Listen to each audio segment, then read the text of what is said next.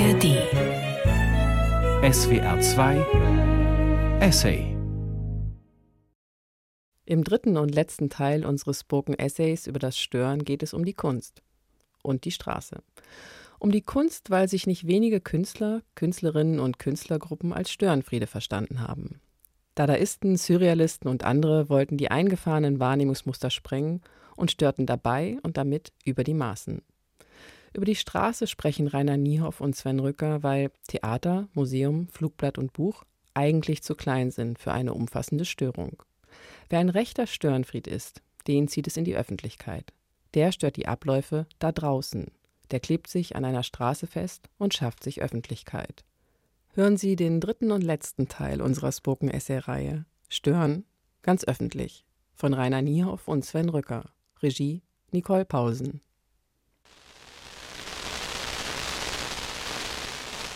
Sie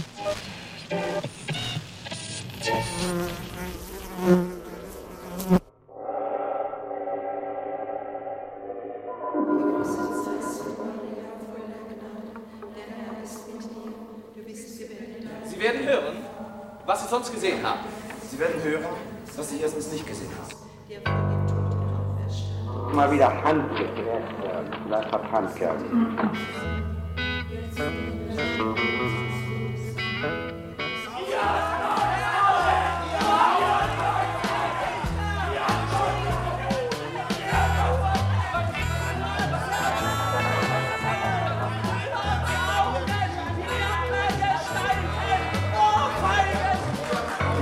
Ich bemerke, dass in der gegen- gegenwärtigen deutschen Prosa eine Art, eine Art Beschreibungsimpotenz vorherrscht.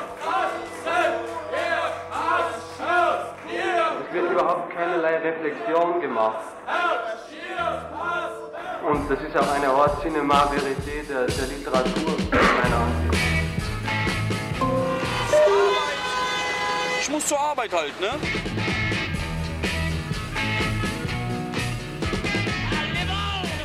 Ich habe zu tun. Hier. Und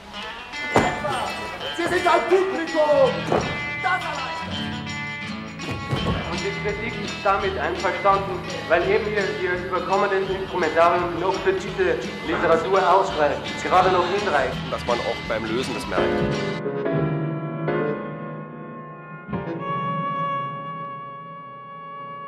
Hier oben, oben gibt, gibt es, es, jetzt, jetzt, keine, keine Ordnung, Ordnung. Es, es gibt, gibt keine, keine Dinge, Dinge, die, die Ihnen, Ihnen eine, eine Ordnung, Ordnung zeigen, zeigen. Die, die Welt, Welt ist, ist hier.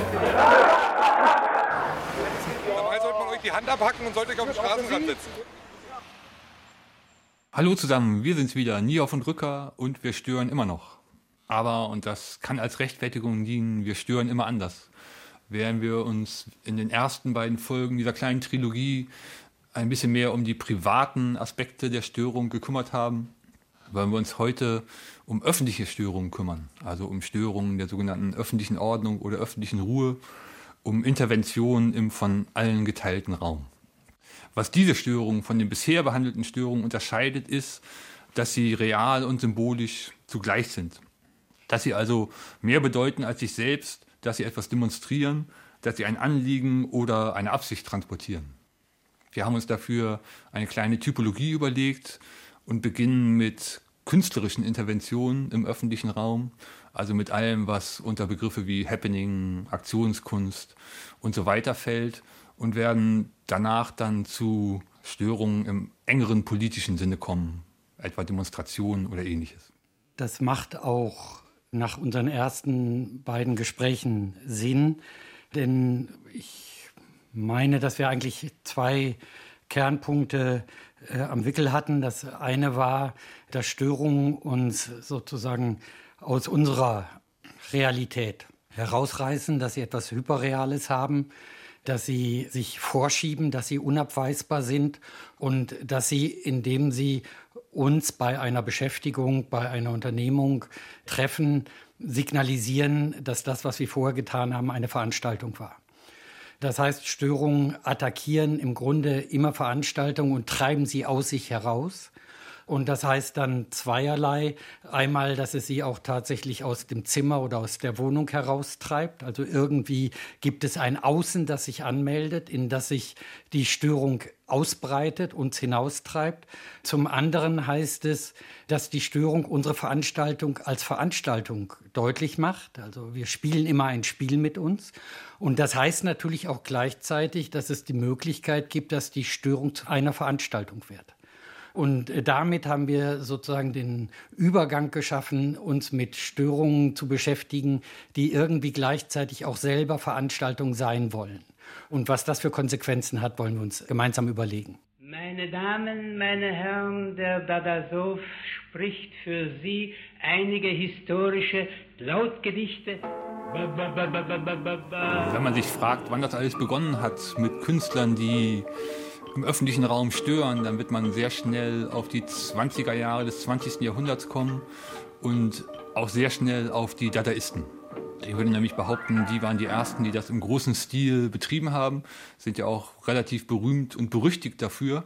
Und dafür gibt es auch ein Initialereignis, abgesehen vom Ersten Weltkrieg und der Niederlage des Deutschen Reiches. Und das ist eine sogenannte Tournee, die die Berliner Dadaisten um Raul Hausmann und andere im Jahr 1920, also zwei Jahre nach Kriegsende, durchgeführt haben. Die sind da durch Deutschland getourt, insbesondere durch Ostdeutschland. Und überall, wo die Stationen gemacht haben, kam es natürlich zu Tumulten, Aufruhr und Störungen, wie man es bei den Dadaisten eigentlich auch nicht anders erwarten kann. Es war natürlich auch eine sehr wilde Zeit und das haben diese Dadaisten und andere natürlich aufgenommen, versucht in Kunst zu übersetzen und dann nachdem das sozusagen einmal durch den Kunstfleischwolf gegangen ist, wieder rauszuspucken äh, auf die Straße, wo es eigentlich auch hingehört. Noch denselben Abend fuhren wir weiter nach Dresden.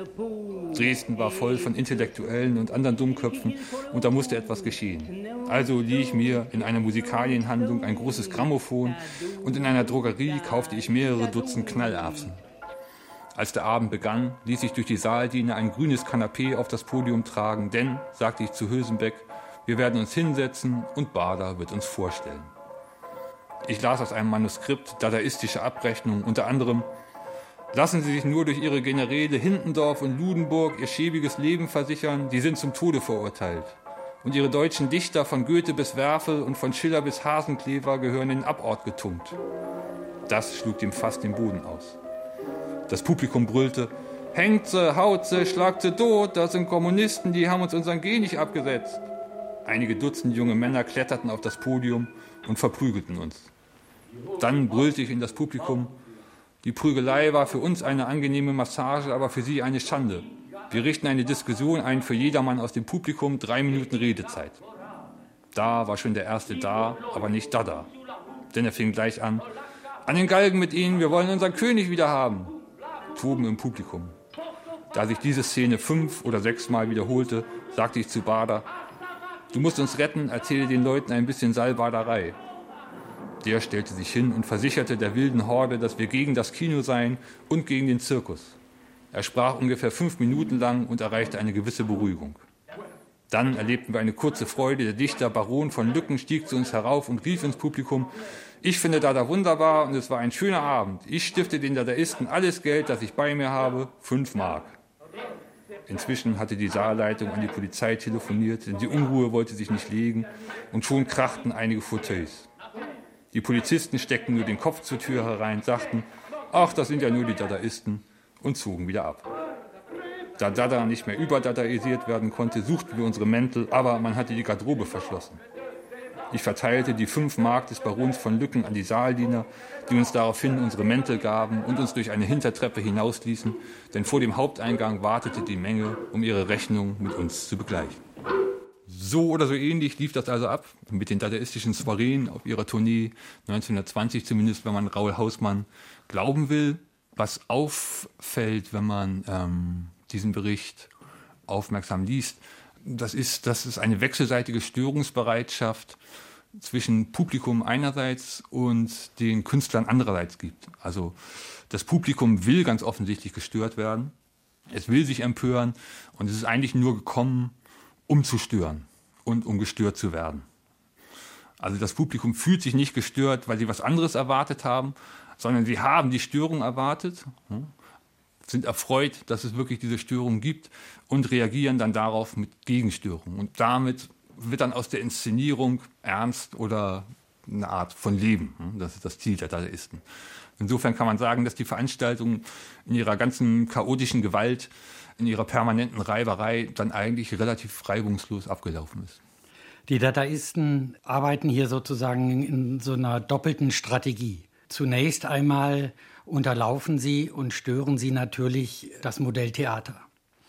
Denn sozusagen das Modell Theater besteht erstmal darin, eine reine Rede zu präsentieren und einen Sinn zu generieren. Ja, irgendwie eine Botschaft, eine Fabel, eine Geschichte, die etwas bedeutet.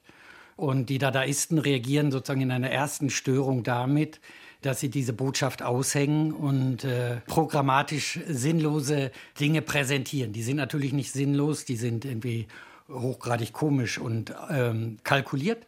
Aber nichtsdestotrotz gibt es immer noch so einen Überschuss von Kalkulation und Nichtkalkulation.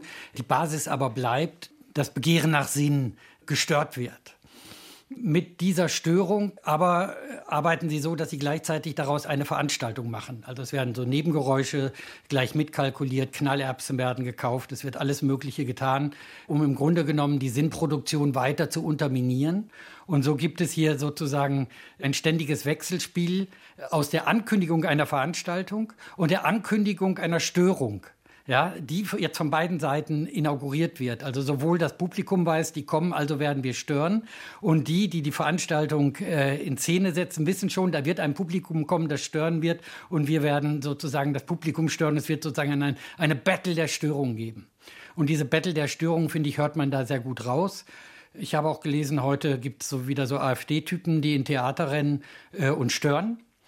Und das ist insofern ganz interessant, auch jetzt gerade an der Stelle, weil die, die hier stören, dann rufen irgendwie, wir wollen unser G nicht wieder. Ja, also das Stören der Masse ist das Stören einer Kunst, die stört, um die Störung sozusagen zu reparieren zurückzunehmen. Ne? Also das muss man sich ganz klar machen. Es gibt so eine ästhetische ähm, Energie des Störens und es gibt eine Reaktion, die jetzt auf eine Weise stört, die nicht wiederum die Lust am Stören hat, sondern die Lust an der Restaurierung. Unbedingt. Und dieser Wunsch nach der Restauration, den du da eben erwähnt hast, der ist natürlich sehr wichtig. Und der setzt aber natürlich auch voraus, dass die Gesellschaft selber erstmal als gestört begriffen wird, ja, von dem Publikum. Das heißt, dass diese künstlerische Störung eigentlich nur reagiert auf gesellschaftliche Störungen, die schon vorhanden sind. Man darf nicht vergessen, es ist tatsächlich 1920, das heißt zwei Jahre nach Kriegsende und das Publikum rekrutiert sich da hauptsächlich, das waren ja damals hauptsächlich Männer, aus ehemaligen Soldaten, die da an der Front gewesen sind und die natürlich schwerste, schwerste Kriegstraumata mit sich tragen. Ja. Und diese Kriegstraumata, die werden natürlich im Zuge ähm, dieser dadaistischen Provokation auch wieder reaktiviert. Also es gibt ganz viele Berichte von epileptischen Anfällen während dieser dadaistischen Soireen im Publikum hier vollzieht diese künstlerische Störung einerseits den Wunsch nach Restauration im Publikum, andererseits aber auch weckt sie sozusagen wieder diese Traumata und diese Störungen, die erstmal unter der Oberfläche verborgen geblieben sind. Das heißt, die künstlerische Störung verstärkt hier sozusagen gesellschaftliche Störungen, die ohnehin schon vorhanden sind und, und reagiert auf die. Das ist ganz interessant, weil dann im Grunde Brecht darauf reagiert und sagt, wir können sozusagen diese epileptischen äh, Störungsreaktionen nicht bei sich belassen, sondern wir müssen eine Art ästhetisches Störungsnetz finden, das es ermöglicht, diese eigenen Schockreaktionen wieder aufzufangen. Ja, also Brecht hat das Verfremdungseffekt genannt, wie man weiß, und finde ich relativ mau expliziert. Aber der Sinn der ganzen Sache ist ja, also dieser berühmte Spruch, irgendwie glotzt nicht so romantisch. Zunächst einmal wieder diese Illusion des Theaters, der Veranstaltung, der kulturellen Reinigung zu unterlaufen, auf der anderen Seite aber auch gesellschaftliche Ursachen durchsichtig zu machen, durch Störung dieses Paktes, sich im Theater in irgendeiner Art und Weise einer anderen Welt zu übergeben. Und zu sagen, was hier verhandelt wird, ist nicht das ganz andere äh, deiner historischen Situation, äh, sondern zeigt immer Menschen in bestimmten historischen Situationen, die gesellschaftlich in einer bestimmten Form reagiert haben. Und dafür wurde dann der Film, die Montage, das Metropoltheater komplett umgerüstet durch alle möglichen Erweiterungen, um diesen Kokon aufzubrechen, der sich da aufgetan hat, bis hin in die Schauspielerei hinein. Also Schauspieler bei Brecht sollten dann ja sozusagen immer doppelt kodiert arbeiten. Sie sollten einmal als als die Personen auftreten, die da auftreten und gleichzeitig als welche, also als Schauspieler, die daneben über die Rolle nachdenken, die sie gerade spielen. Das ist quasi eine Art Selbststörung durch die Gesellschaft. Also es gibt immer gesellschaftliche Verhältnisse, Produktionsverhältnisse, die für Brecht so grundlegend waren, dass man sozusagen die epileptischen Störungen der Gesellschaft nicht begreifen konnte, ohne diesen Unterbau äh, mit in den Blick zu bekommen. Und die hat er sozusagen in das Theaterspiel selber wieder zurückgeführt. Genau, also das finde ich auch interessant, das mit Brecht einerseits zu parallelisieren, andererseits zu kontrastieren. Denn während die Dadaisten eine Ästhetik der Störung entwickelt haben, ne, also diese Störung aufgegriffen haben und sie künstlerisch verarbeitet haben, die haben ja zum Beispiel auch Collagen gemacht, das heißt, die haben Bilder zerrissen und wieder zusammengesetzt, aber so, dass man sah, das sind eigentlich äh, ähm, ja, Zusammenstellungen von zerrissenen Bildern, also von gestörten Bildern, die letztlich zwar ein neues Bild ergeben, das aber kein Ganzes mehr ergibt, sondern irgendwie trotzdem noch in seine Teile zerfällt. Ja? Also hier wird die Störung sozusagen ästhetisch aufgenommen. Und bei Brecht wird das Ganze umgewandelt in eine Pädagogik der Störung. Ja? Also da wird diese Störung benutzt, um einen Lerneffekt zu erzielen. Ne? Das macht er auch mit ästhetischen Mitteln. Ja? Er ist ja Theatermann, aber letztlich geht es da um die Pädagogik, ja? um, um, um Lerneffekt. Und das ist etwas ein ganz anderer Umgang mit der Störung als die Dadaisten. Sehe ich ganz genau so. Die Dadaisten sozusagen höhlen das Theater aus durch den Entzug von Sinn, während Brecht das Theater in gewisser Weise aushöhlt durch die Injektion von Theorie.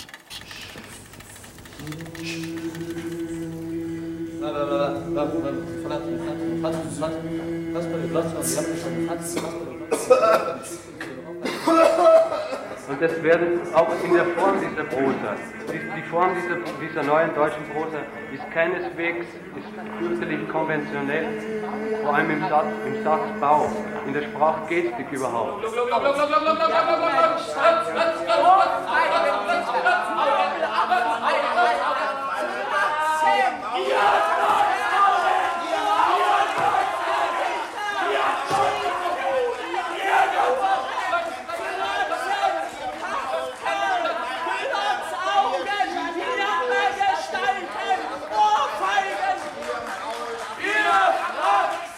An den Dadaismus, an Brecht anschließend und gleichzeitig ein ganz anderes Spiel spielend, fortspielend und verändernd.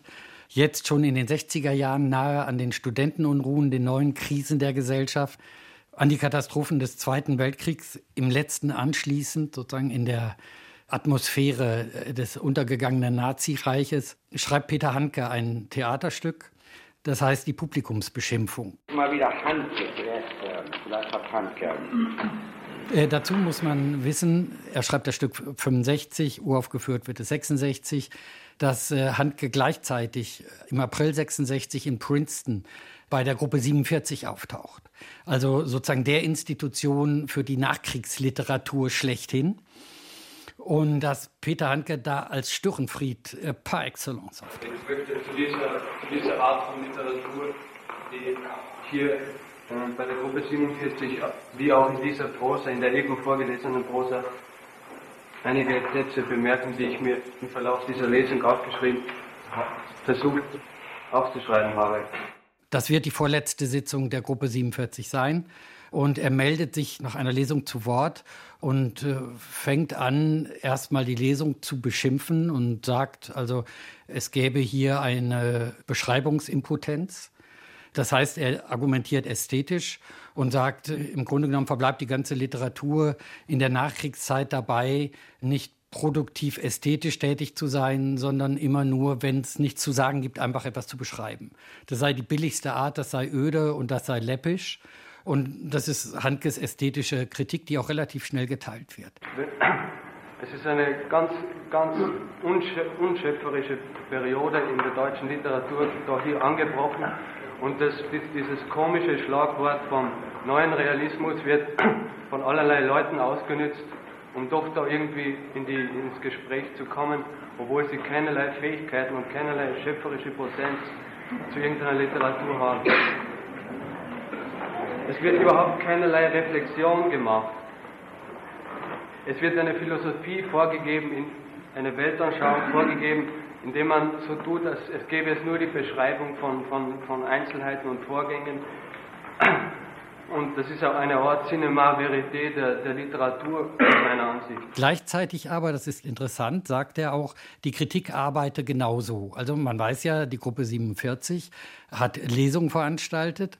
Sie hat sozusagen einen Pakt geschlossen zwischen der Möglichkeit zu lesen, also etwas vorzutragen, der Möglichkeit es zu kritisieren und der Möglichkeit es zu verlegen. Ja, es gab einen Zusammenschluss von Schreiben, Lesen, Kritisieren, Publizieren. Das war so ein geschlossener Kreislauf. Und die Kritik ist damit einverstanden, weil eben ihr, ihr überkommenes Instrumentarium noch für diese Literatur ausreicht, gerade noch hinreicht. Weil die Kritik, weil die Kritik ebenso läppisch ist wie diese läppische Literatur. Und indem Handke jetzt auch die Kritik angreift, und zwar mit denselben Worten, sie sei läppisch, und sie besitze überhaupt nur ein einziges Instrumentarium, so öde sei das, und das reiche geradehin die öde Literatur zu beschreiben. Also das Läppische der Literatur und das Läppische der Kritik schließen sich hier zusammen. Und äh, man hat lange darüber nachgedacht, was Handke denn da jetzt eigentlich gemacht hat. Was er tatsächlich gemacht hat, ist, dass er den Zusammenhang zwischen diesen Institutionen bezeichnet hat. Das heißt, er hat die Gruppe 47 als Veranstaltung begriffen und nicht etwa als ästhetische Manifestation. Das Übel dieser Prose besteht darin, dass man sie ebenso gut aus einem Lexikon abschreiben könnte. Und deshalb erstaunt es nicht, dass er im selben Jahr 1966 die Publikumsbeschimpfung schreibt, die nämlich nichts anderes tut, als mit einer weiteren Kulturinstitution abzurechnen, und das ist eben das Theater. Und er tut es in genau derselben Weise. Er tut es in der Weise, dass er das Theater nicht ernst nimmt als pädagogische, als moralische Anstalt, sondern als Kulturveranstaltung, die sozusagen eine Nebenwelt kreiert, in der sich alle darauf einigen, dass sie sich irgendwie einen Augenblick wohlfühlen, um dann äh, sozusagen gesättigt nach Hause zu fahren. Um das zu tun, klärt er jetzt sozusagen die Aufklärung über sich selber auf. Das heißt, er versucht zu beschreiben, was eigentlich erwartet ein Zuschauer, wenn er ins Theater kommt. Und das ist das Stück. Ihre Gedanken sind nicht frei. Sie sind befangen. Sie schauen uns an, wenn wir mit Ihnen sprechen. Sie schauen uns nicht zu, Sie schauen uns an. Sie schauen uns nicht zu, Sie schauen uns an. Sie werden angeschaut. Sie sind ungeschützt. Sie haben nicht mehr den Vorteil derer, die aus dem Dunkel ins Licht schauen. Wir haben nicht mehr den Nachteil derer, die aus dem Licht ins Dunkel schauen. Sie schauen nicht zu, Sie schauen an und sie werden angeschaut. Auf diese Weise bilden wir und Sie allmählich eine Einheit. Statt Sie könnten wir unter bestimmten Voraussetzungen auch wir sagen. Wir befinden uns an einem Dach. Wir sind eine geschlossene Gesellschaft. Sie hören uns nicht zu, Sie hören uns an. Sie hören uns nicht zu, Sie hören uns an. Sie sind nicht die Lauscher hinter der Wand. Das Stück ist die Frage nach dem, was jemand erwartet, der ins Theater geht.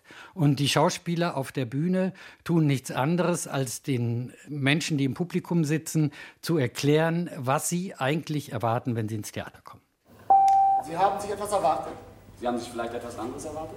Sie haben sich Gegenstände erwartet? Sie haben sich keine Gegenstände erwartet. Sie haben sich eine Atmosphäre erwartet. Sie haben sich eine andere Welt erwartet. Sie haben sich keine andere Welt erwartet? Jedenfalls haben Sie sich etwas erwartet. Allenfalls haben Sie sich das erwartet, was Sie hier hören. Aber auch in diesem Fall haben Sie sich etwas anderes erwartet.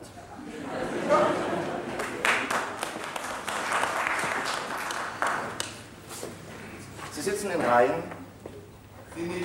Sie bilden ein Muster. Sie sitzen in einer gewissen Ordnung. Ihre Gesichter zeigen in eine gewisse Richtung.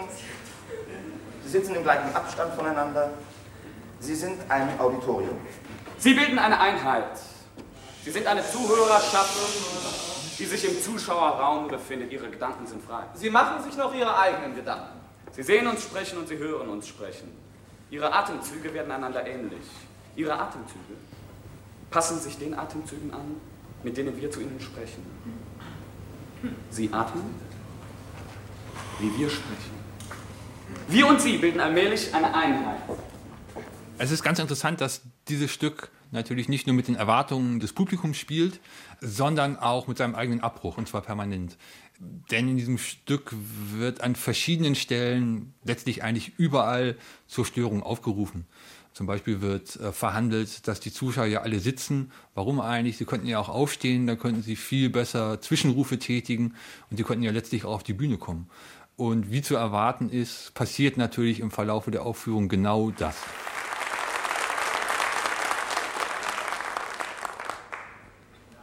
Sie stehen nicht. Sie benutzen die Sitzgelegenheiten. Sie sitzen. Da Ihre Sitzgelegenheiten ein Muster bilden, bilden auch Sie ein Muster. Es gibt keine Stehplätze. Der Kunstgenuss ist für Leute, die sitzen, wirksamer als für Leute, die stehen. Deshalb sitzen Sie. Sie sind freundlicher, wenn Sie sitzen. Sie sind empfänglicher. Sie sind aufgeschlossener. Sie sind duldsamer. Sie sind im Sitzen gelassener. Sie sind demokratischer. Sie langweilen sich weniger. Die Zeit wird Ihnen weniger lang.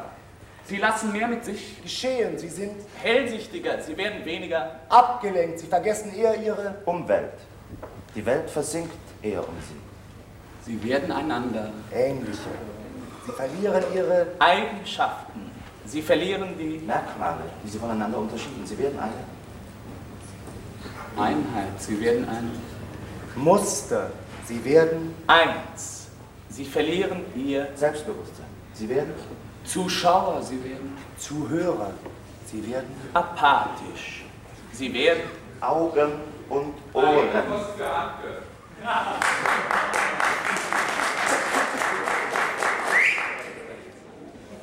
Sie vergessen auf die Uhr zu schauen. Sie vergessen Sie. Im Stehen könnten Sie besser als Zwischenrufer wirken.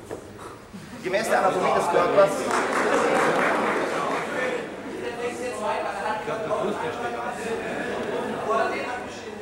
Gemäß der Anatomie des Körpers können Ihre Zwischenrufe im Stehen kräftiger sein. Jetzt reagiert doch mal! Sie könnten besser die Fäuste ballen. Sie könnten Ihren Widerspruchsgeist zeigen. Sie hätten größere Bewegungsfreiheit. Sie könnten von einem Bein auf das andere treten. Sie würden sich Ihres Körpers eher bewusst werden.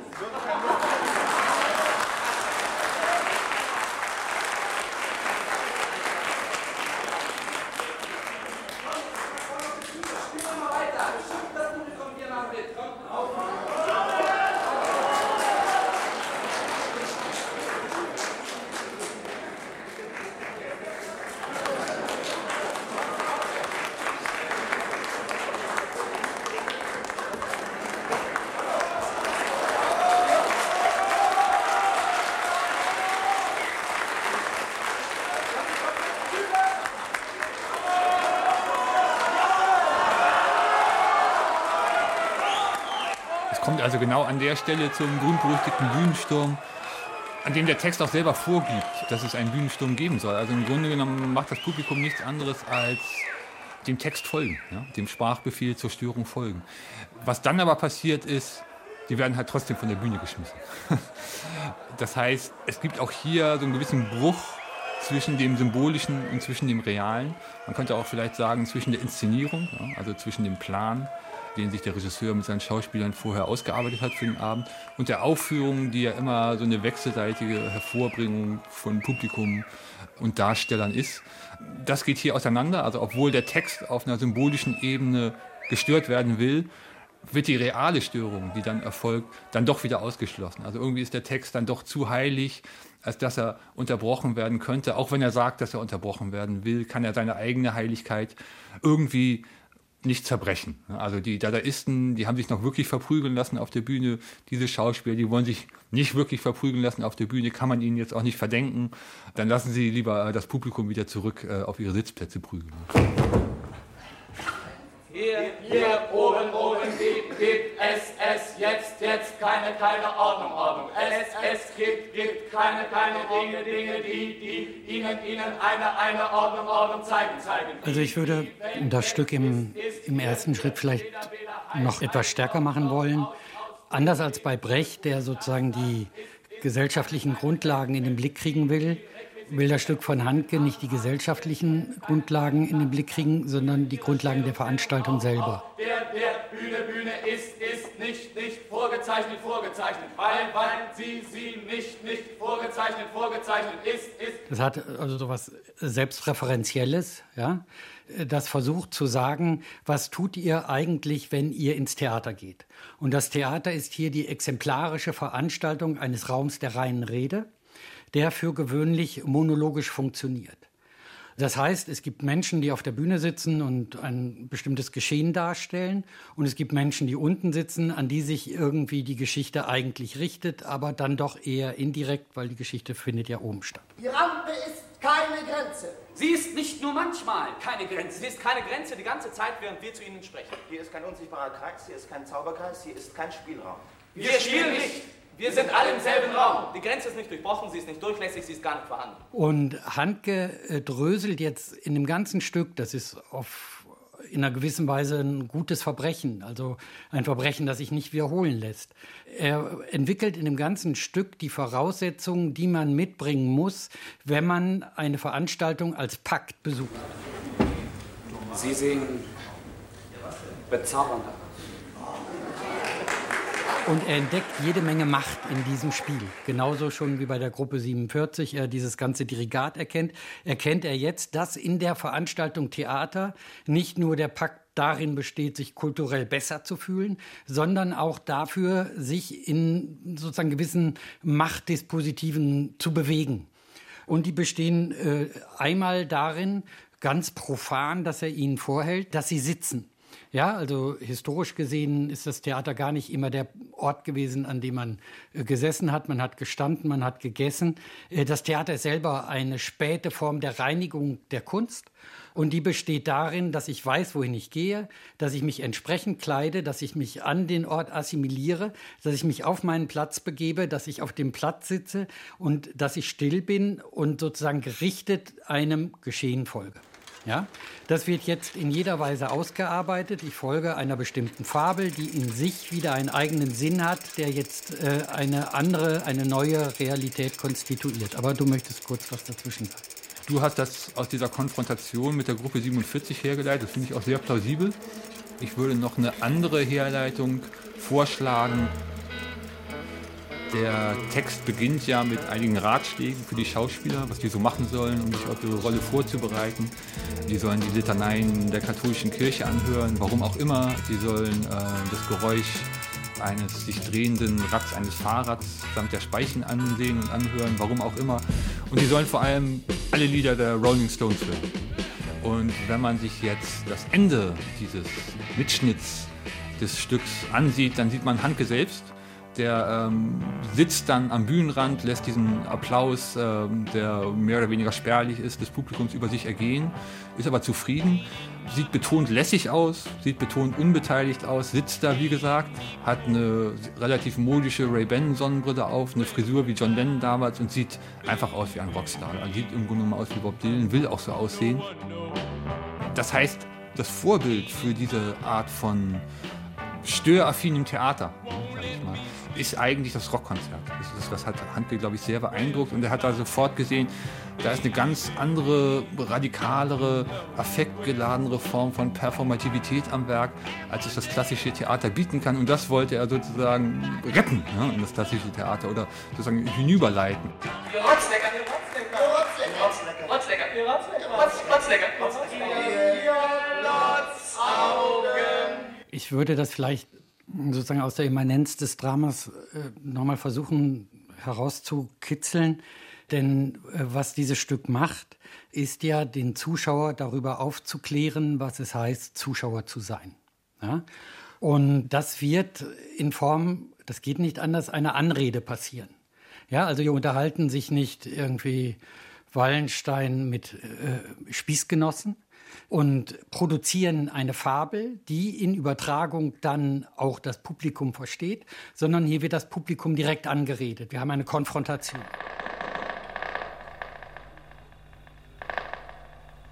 Und aus dieser Form der Anrede, die jetzt mit jedem Satz, die sind ja so ganz betont immer so Aussagesätze, Sie sind dies, Sie sind das, wir sind dies, wir sind das, entwickelt sich sozusagen eine gewisse Musikalität.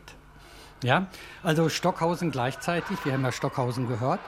Er hat gesagt, ich komponiere nicht mehr in gewisser Weise, sondern ich arbeite mit anderen Parametern, nicht mehr mit Tönen, sondern mit Geräuschen und diese Geräusche beeinflusse ich.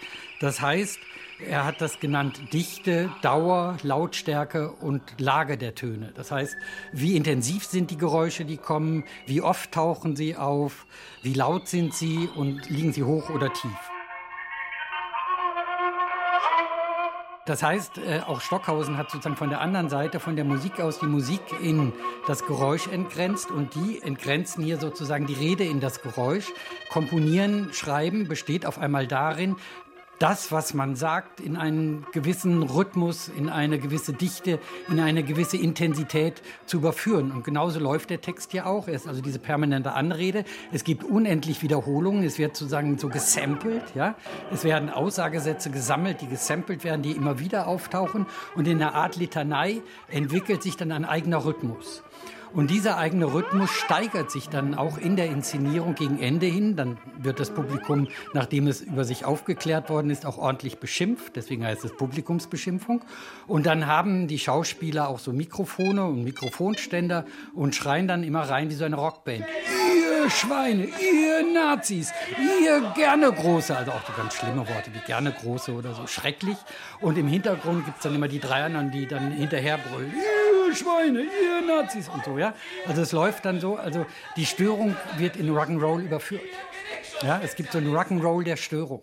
Und äh, das macht eigentlich dieses Stück irgendwie trotz allem, wenn man es sieht und es ist bieder und die Kameraführung ist, äh, äh das Ganze ist äh, wirklich so ein immer drastischer werdendes Konzert. Da bin ich ganz bei dir. Ihr wart die Richtigen, ihr wart Atemberaubend, ihr wart die geborenen Schauspieler, euch steckte die Freude am Spielen im Blut. Mal wieder Handke zuerst hören, vielleicht hat Handke. Nochmal zum Handke. Was er mit diesem Stück macht, ist natürlich, dass er im letzten das Theater in sich selber zerstört. Ja, also er überführt das Theater als exemplarische Veranstaltung von Veranstaltungen von Blasen. Das tut er aber tatsächlich in der Zeit nicht alleine. Also ich denke an Boulez, der dazu aufgefordert hat, alle Opernhäuser in die Luft zu sprengen. Das ist ein ähnliches Verfahren etwas drastischer. Ne? Nachher Jimi Hendrix, der jedes Mal seine Gitarre zerlegte oder so. Das sind Versuche in der Zerstörung der Illusion Kunst, ja, also so des absoluten Kunstwerkes, aus der Kunst herauszutreten und die Kunst nicht mehr bei sich zu lassen. Also nach Handke kann man in gewisser Weise kein Drama mehr schreiben, weil das Drama als Veranstaltung zerstört ist. Und damit landen wir mitten im Außen. Ja, also wenn das Theater hinter mir abgebrannt ist, dann bin ich nicht mehr im Theater, sondern dann stehe ich davor und das heißt, ich stehe auf der Straße.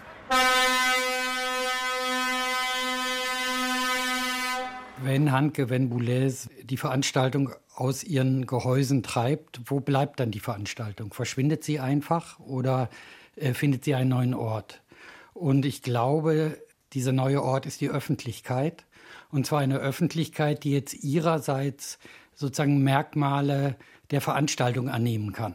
Ja, also auf einmal finden in öffentlichen Räumen andere Veranstaltungen statt. Es gibt Spontantheater vor Überwachungskameras meinetwegen, ja, die nur für diese Überwacher gespielt werden. Es gibt aber auch ganze Bewegungen wie die Love Parade, die so ein libertäres Theater auf die Straße bringt. Die sind ja auch verkleidet und schaffen Figuren und so. Ja, es gibt Demonstrationen, in denen sich verkleidet wird. Das heißt, das Theater, das zerstört wird, landet in der Öffentlichkeit. Und ich glaube, dieser Begriff der Öffentlichkeit gibt uns die Möglichkeit, den Begriff des Politischen ins Spiel zu bringen. Hannah Arendt hat versucht, Öffentlichkeit überhaupt aus einer wie soll ich sagen, sozialen Interaktionen herzuleiten. Das heißt, ich trete nach draußen auf die Straße und ich treffe jemanden, mit dem ich mich unterhalte. Und in dem Augenblick entsteht so etwas wie Öffentlichkeit. Ja, es wird gemeinsam geredet und das schafft sich einen Raum. Das heißt, Öffentlichkeit heißt nicht, es gibt bereits Plätze, auf denen öffentlich geredet wird, sondern soziale Interaktion besteht darin, sich Plätze zu schaffen. Und diese Plätze werden zwangsläufig politische Plätze sein. Und Judith Butler hat äh, dann einen Vortrag gehalten, der sich sehr stark auf Hannah Arendt bezieht und hat gesagt, diese Entwicklung, das leuchtet hier ein, das ist ein schönes Bild, aber es vergisst, dass die Plätze bereits von Macht symbolisch gefasst sind. Also alle Topografien sind schon politisch besetzt. Ja, das heißt, auf einem großen Platz dürfen nur Männer sprechen, weiße Männer, weiß ich nicht, Mitte 40 oder so, die politische Botschaften senden, während die Frauen zu Hause sitzen, die gehören ins Zimmer, das sind ja Frauenzimmer, ja, und keine Stimme haben. Oder bei Osman, äh, die großen Boulevards werden durch Paris getrieben, äh, nicht nur um die Verkehrswege zu erleichtern, sondern auch um militärische Auseinandersetzungen zu organisieren. Das heißt, die Plätze, auf die wir hinaustreten, auf die das Theater hinaustritt, sind auf einmal Plätze, die schon Machtdispositive vorausliegen haben. Ja, und das finde ich irgendwie einen sehr interessanten Punkt, weil jetzt bedeutet, das Theater oder die Inszenierung gegen die Veranstaltung ins Öffentliche zu tragen, heißt, die Inszenierung politisch zu machen. Für Judith Butler ist das vor allem der Tahrirplatz in Ägypten, auf dem ganz neue Formen der Interaktion gesucht und gefunden werden, die es ermöglichen, sozusagen ein Theater des Politischen zu entwickeln, das sich neu formiert als Theater der Störung der symbolischen Mächte oder Machtdispositive, die davor liegen. Judith Butler, die du schon erwähnt hast, hat auch ein ganzes Buch geschrieben zu dem Thema, das heißt Anmerkungen zu einer performativen Theorie der Versammlung. Butler spricht im Anschluss an Hannah Arendt vom Erscheinungsraum.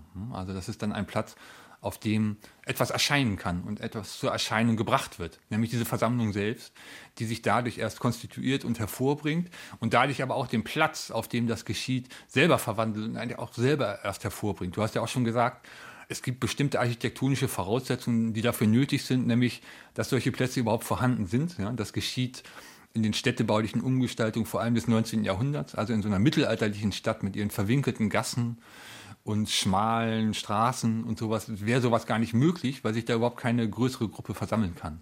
Das geht erst in den europäischen Großstädten ab der zweiten Hälfte des 19. Jahrhunderts. Und genau wie du sagst, wurden die eigentlich geschaffen, um eine bessere Überwachung zu ermöglichen. Also nicht nur, dass da die Truppen aufmarschieren können, auch das, aber auch die Bevölkerung kann dann besser überwacht werden, weil es weniger dunkle Ecken gibt und sowas. Das hing ja auch immer zusammen mit einer ultimativen Beleuchtung. Die haben sich auch damals vorgestellt, die bauen auf den Eiffelturm noch eine riesige Leuchtkugel da drauf und können dann die gesamte Großstadt schattenlos erhellen. Ne? Also da geht es dann immer um Überwachung.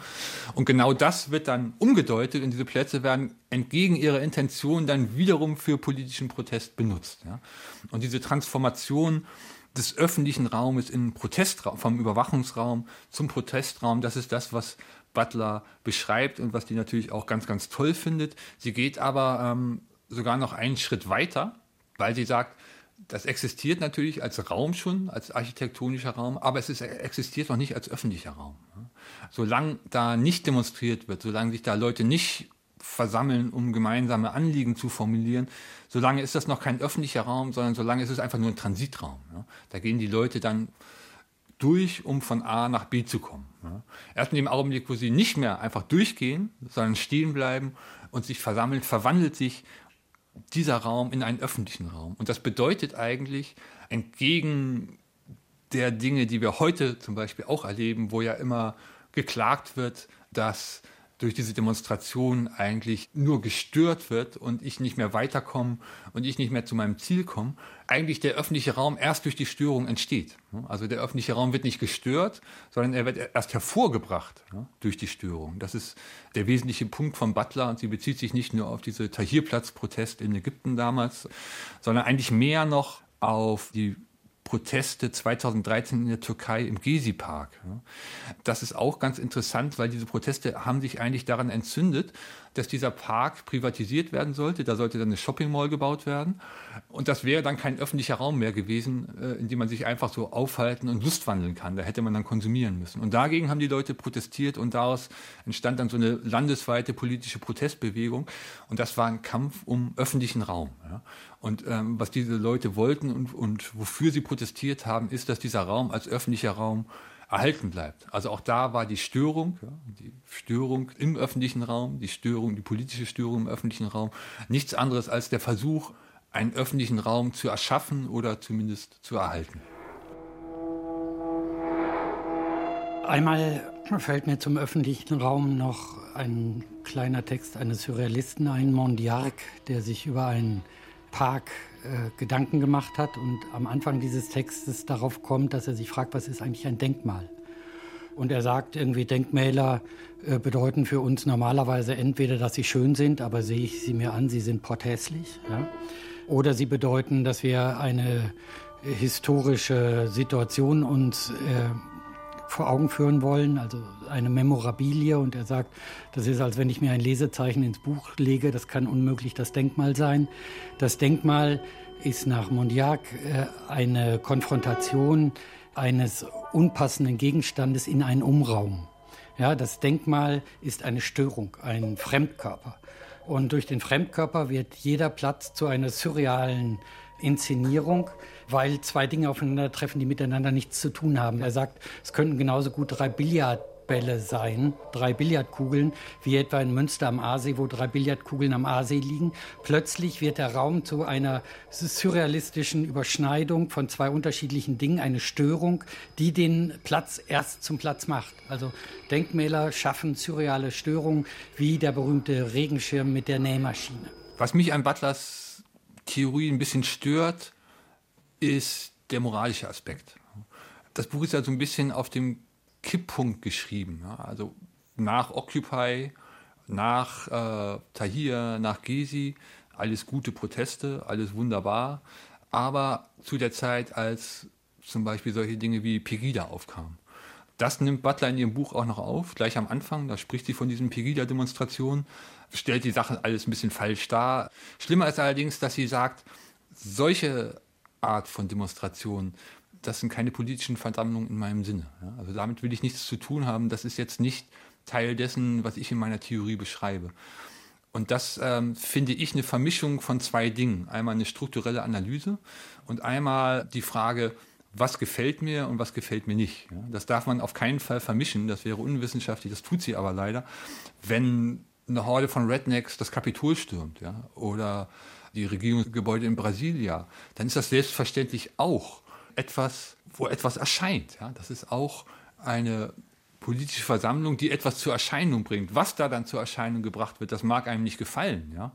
Aber es ist trotzdem da. Und man kann jetzt nicht einfach sagen, das ist aber nicht dieser Erscheinungsraum, von dem ich rede. Doch ist er. Nur erscheint da eben etwas, was mir nicht passt. Das kann man aber nicht äh, einfach äh, jetzt wegreden, ja, sondern es ist trotzdem vorhanden. Und das ist sehr, sehr wichtig, diese zwei Dinge, was gefällt mir politisch, was gefällt mir politisch nicht, zu unterscheiden von der Frage, was ist eine politische Versammlung, wie geht sie mit dem öffentlichen Raum um und was geschieht da eigentlich. Ich denke da auch an mein Lieblingsdenkmal in Berlin. Kommt man über die Avus, Avus nach Berlin rein, fährt auf den Kudamm, trifft man direkt auf ein großes Betondenkmal, das wahrscheinlich jeder, der vom Westen kommen, diese Stadt einmal befahren hat, bereits gesehen hat. Das Denkmal heißt zwei Beton-Kadiaks in Form der nackten Macher. Ja, das bezieht sich auf Goya und man die zwei Cadillacs tatsächlich, der eine steht steil nach oben, der andere liegt schräg wie die nackte Macher. Und allein in dieser Kombination schon des Namens spürt man diese spätsurrealen Energien, die angewendet werden auf neue historische Materialien wie Beton, also nackt, bedeckt, äh, bekleidet, positioniert. Also wir haben da ein Denkmal, das als Störung sozusagen dieses Wahns von Blechkisten und Betonbauten inszeniert wurde. Es wurde dann später noch ein kleiner Trabi in Beton daneben gebaut, der ist inzwischen wieder abgebaut. Als Forstel das aufbaute, äh, gab es Drohungen, das Ganze in die Luft zu sprengen. Also diese üblichen reaktionären Störungen wieder die Störung.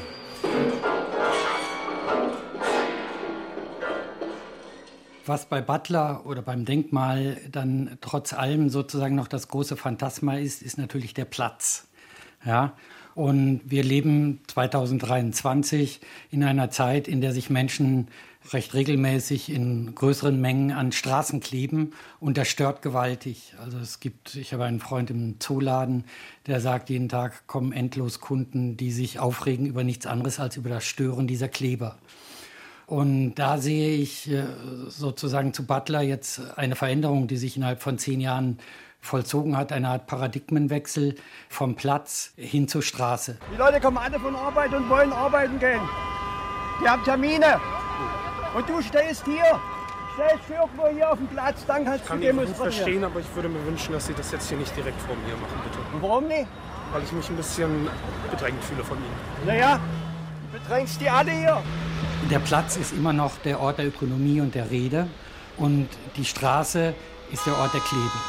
Ja? Und da sehe ich irgendwie etwas Neues auftauchen. Es geht nicht mehr um den öffentlichen Raum, sondern um den Umraum. Es geht auch nicht mehr um diese alte Frage Männer, Frauen, wer darf zugelassen werden. Nicht umsonst nennen sich diese Menschen Last Generation. Es geht um eine Generation. Ja, es geht nicht mehr um die Rede, es geht um die Klebe, es geht auch nicht mehr um Arbeit, es geht um das Klima, es geht um Geopolitik. Und da finde ich interessant, dass eben die Straße gewählt wird, weil der Platz ist der Ort der Rede, das heißt Sender, Empfänger, Botschaft. Ich habe zu tun. Hier. Sie mich zwingen, ja, wenn Sie die nächsten Tage, nicht nur heute, Tage, wenn Sie Schmerzen beim Kauen haben und beim Schlucken. Dabei sollte man euch die Hand abhacken und sollte euch auf den Straßenrand setzen. Die Straße ist der Ort des Kanals. Durch das Festkleben werden die Kanäle, die Zuströme reguliert, die Zuströme, die sonst als Nichtorte sozusagen zwischen Haus, Regeneration und Arbeit aufgemacht werden. Genau diese Räume werden blockiert und dadurch tatsächlich erst spürbar. Die Störung macht den urbanen Raum als neuen geopolitischen Raum überhaupt erst spürbar. Und ich sehe da dann auch so eine Art Paradigmenwechsel in der Frage sozusagen äh, Demokratie, Revolution, Störung. Es gibt eine neue Kultur der Störung, die jetzt versucht, äh, statt einer Revolution so eine Art postmoderne Verschiebung einzuleiten. Es geht nicht mehr darum, das gesellschaftliche Fundament sozusagen von oben nach unten zu kehren und dafür eine Theorie im Voraus zu haben, sondern es geht darum, Veranstaltungen zu blockieren und spürbar zu machen. Es gibt sozusagen Eingriffe, Präferenzen werden verschoben, Lichtsysteme äh, auf den Kopf gestellt. Es werden Ausreden blockiert, es werden Rhetoriken versperrt, die sozusagen den Veranstaltungsraum des Öffentlichen besetzen. Und da finde ich es eben sehr interessant, dass sozusagen es einen Wechsel gibt vom Platz auf die Straße. Ihr Nichtsnutze, ihr willenlosen Werkzeuge, ihr Auswürfe der Gesellschaft. Das ist nicht ein Wechsel vom Platz zur Straße, sondern das ist der Versuch, die Straße in den Platz zu verwandeln. Denn das ist genau das, was geschieht. Wenn die sich da hinsetzen oder hinkleben, dann tun die genau das, was man auf einem Platz tut, nämlich man verweilt dort. Auf der Straße kann man natürlich nicht verweilen, die kann man nur befahren oder begehen. Dann muss man sich irgendwie bewegen. Wenn die sich dann da hinsetzen und hinkleben, verwandeln die die Straße in den Platz. Und idealerweise ist natürlich die ganze Stadt nichts anderes als ein großer Platz oder eine Summe von Plätzen ohne Straßen. Denn Straßen sind nur Transit. Das ist sozusagen neutraler Raum. Das Nichtsraum, Durchquerungsraum. Stadt ist definiert durch den Platz. Ja. Und wenn man die Stadt will, ja, als Versammlungsort, dann muss man alle Straßen in Plätze verwandeln. Das ist genau das, was die versuchen. Und diese Erregung, die allerorten zu spüren ist angesichts dieser Klebeaktion, die grenzt natürlich zum Teil an Irrsinn ja, oder überschreitet schon diese Grenze. Also wenn man diese harmlosen Jugendlichen aus gutem Haus als Terroristen bezeichnet, dann hat man sie schlicht nicht mehr alle. Ja. Also das ist aber genau das, was passiert. Das ist ein bisschen bedenklich und auch paradox. Ja, denn wenn die jetzt nichts tun, dann wirft man ihnen vor, ja, die heutige Jugend ist äh, an nichts mehr interessiert, außer an sich selbst und nur noch an Videospielen und ach, damals, wir waren ganz anders und haben uns engagiert. Und wenn sie sich dann engagieren, sind sie gleich Terroristen. Ja? Also man kann es auch diesen alten Säcken irgendwie nicht recht machen. Ihr Idioten, haut ab! Ihr seid wirklich die letzte Generation, das allerletzte, die letzte Scheiße seid ihr.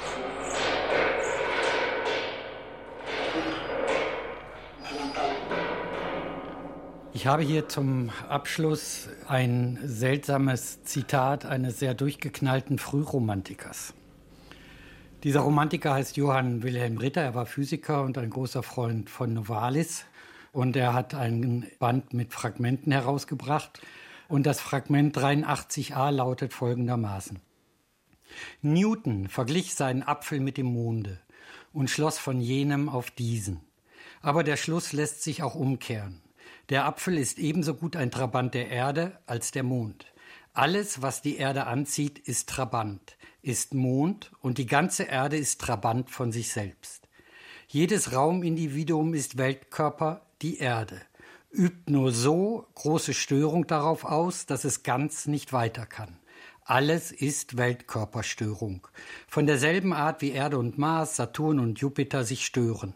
Das System dieser Störungen ist das System chemischer Verwandtschaften. Alle Chemie ist Astronomie. Jeder dieser kleinen Planeten hat seine Atmosphäre oder Schwersphäre so gut wie ein großer Weltkörper. Dies ist schon faktisch. Alles stört sich. Schönste Störung. Liebe, Blume, Frucht, Pflanze, Samen, Kind, Jüngling, Mann und Frau, Weltkörper, sie stören sich. Was Ritter hier macht, finde ich deshalb sehr spannend, weil er die Störung übersetzt in eine Form von Attraktion. Weil die Störung nach Ritter eine wunderschöne positive Umdeutung all unserer Störungsszenarien beschreibt, dass etwas nur stören kann, wenn etwas attraktiv ist. Wer also im Auto sitzt, sollte sich denken, ich bin so attraktiv, dass man mich stört.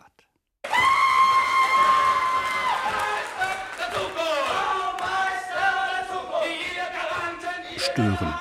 Dreiteiliger Spoken Essay von Rainer Niehoff und Sven Rücker.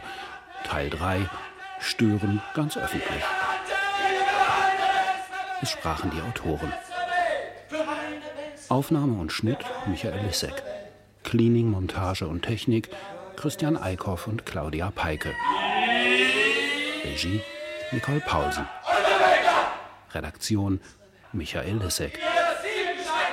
Produktion Südwestrundfunk 2023